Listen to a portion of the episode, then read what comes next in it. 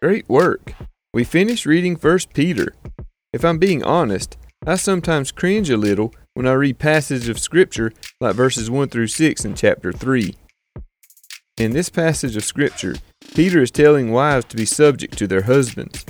In my experience, this scripture and others like it gets abused and twisted so severely that people are left with the idea that women are somehow subservient to men.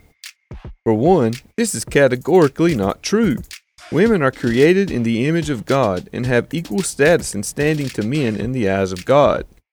Placing men at any status higher than women or placing women at any status lower than men is the definition of partiality, which, as we discussed yesterday in James, is evil and sinful. So, what is going on here? Why did Peter tell wives to be subject to their husbands? This instruction is given in the context of the church suffering unjustly. Specifically, in chapter 2, Peter tells the church to be subject to every human institution, even if they are punished or suffering unjustly. The reasoning behind this instruction is best summarized in verses 20 through 21 of chapter 2, which says, For what credit is it if, when you sin and are beaten for it, you endure? But if, when you do good and suffer for it, you endure, this is a gracious thing in the sight of God. For to this you have been called, because Christ also suffered for you, leaving you an example, so that you might follow in his steps. Essentially, being subject to human institutions is expected to result in unjust suffering, which we are called to endure.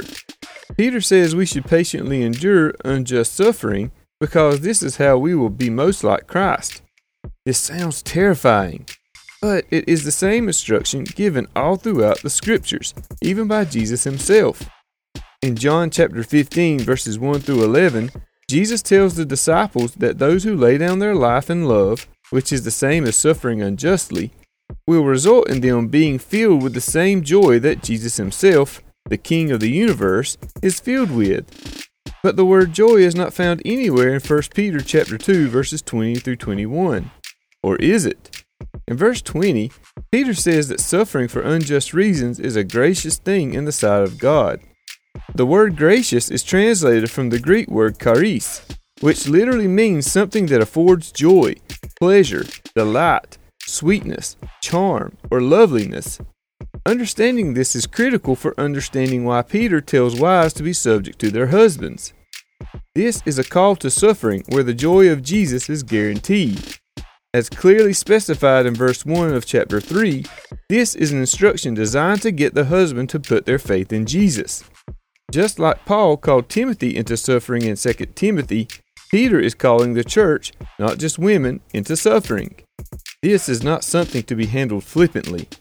This instruction is not aimed at battered women who have sought asylum in the church. It is a calling for someone who has had their resolve strengthened and have been provided a support system by the church. These women should be intentionally and freely seeking to re enter the relationship for the sake of winning over the husband. Church leaders should not be compelling or forcing women to be subject to their husbands. This is a call to suffering that should be pursued in love by a woman who is strong and well equipped in her faith, fully aware of the consequences of her actions. We should not be comfortable with this calling. In the book of Acts, when Paul said he was deliberately going somewhere that would result in him suffering, the church tried to talk him out of it.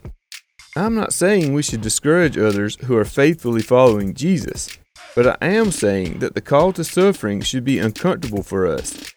In verse 6 of chapter 3, even though he encouraged them to not be afraid, Peter acknowledged that this was a frightening call. We should approach a call like this with the same amount of preparation and encouragement as someone choosing to pursue mission work in a location where persecution and suffering are likely. It is also extremely important for us to pay close attention to how the Bible as a whole handled situations where suffering was involved. There is not a universal or blanket approach for when to endure the suffering or when to flee. People in the Bible seem to handle each situation on a case by case basis depending on the Holy Spirit for guidance. In Matthew chapter 10 verse 23, Jesus instructed the disciples who he was sending out to flee when they experienced suffering. In 2 Corinthians chapter 11 verse 33 and Acts chapter 9 verse 25, Paul escaped persecution in Damascus when his friends let him down in a basket through a window in the wall. In other places, the biblical authors gave clear instructions to endure suffering. The Bible did not criticize either action.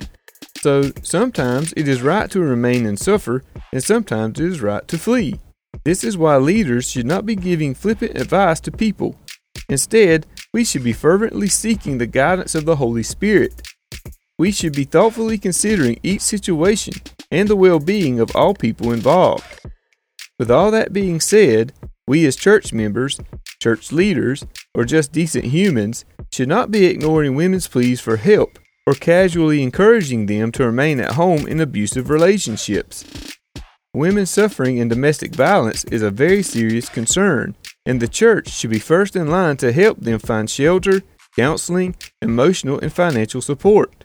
The call of suffering is an extremely intense subject matter, and it should serve as a reminder of just how important it is for us to read the Bible in context. Thank you so much for reading along with me. Your continued support of this podcast is a tremendous encouragement to me, and I can never truly express how much it means to me. Please come back tomorrow and we will read 2 Peter.